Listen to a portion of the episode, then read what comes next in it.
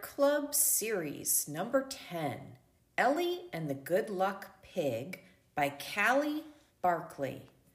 Chapter 1 The New Guest. Ellie checked her sparkly red watch. Miss Sullivan, she said, what time are they coming again? Miss Sullivan laughed. Like I said the last time you asked, any minute. Ellie sighed. But that was at least two minutes ago. This time, Amy, Liz, and Marion laughed too. The four girls and Miss Sullivan were in front of the Critter Club, the animal shelter they ran in Miss Sullivan's barn.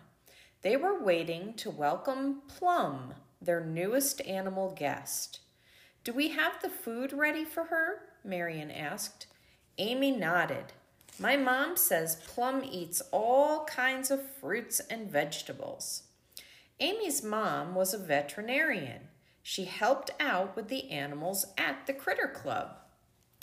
She also said they are very social animals. We should make sure one of us can come here to play with her every day. Liz knelt down to pet Ms. Sullivan's dog. I wonder what you'll think of Plum, Rufus. Just then, Rufus started to bark, but not at Liz. He was barking at the road. Everyone looked that way. A pickup truck was pulling into Miss Sullivan's driveway. She's here! She's here! Ellie exclaimed. She jumped and clapped. They'd had all kinds of animals at the Critter Club kittens, bunnies, turtles, even frogs, but never an animal like Plum. The pickup truck came to a stop in front of the barn. A smiling young lady with short dark hair popped out. Hi, girls. Hello, Miss Sullivan, she said. Hi, Anna, they all replied. They had met her the day before when she'd come to check out the Critter Club.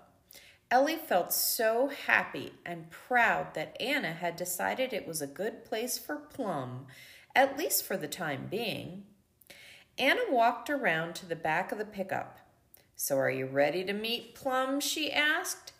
Yes, the girls cried. Ellie could see the top of a large metal crate in the back of the truck.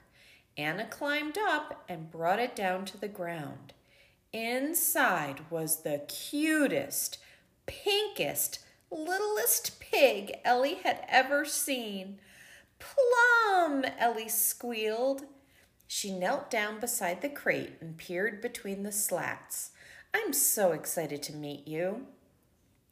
Plum began to make her own high pitched pig squeals. She turned around and around in a circle.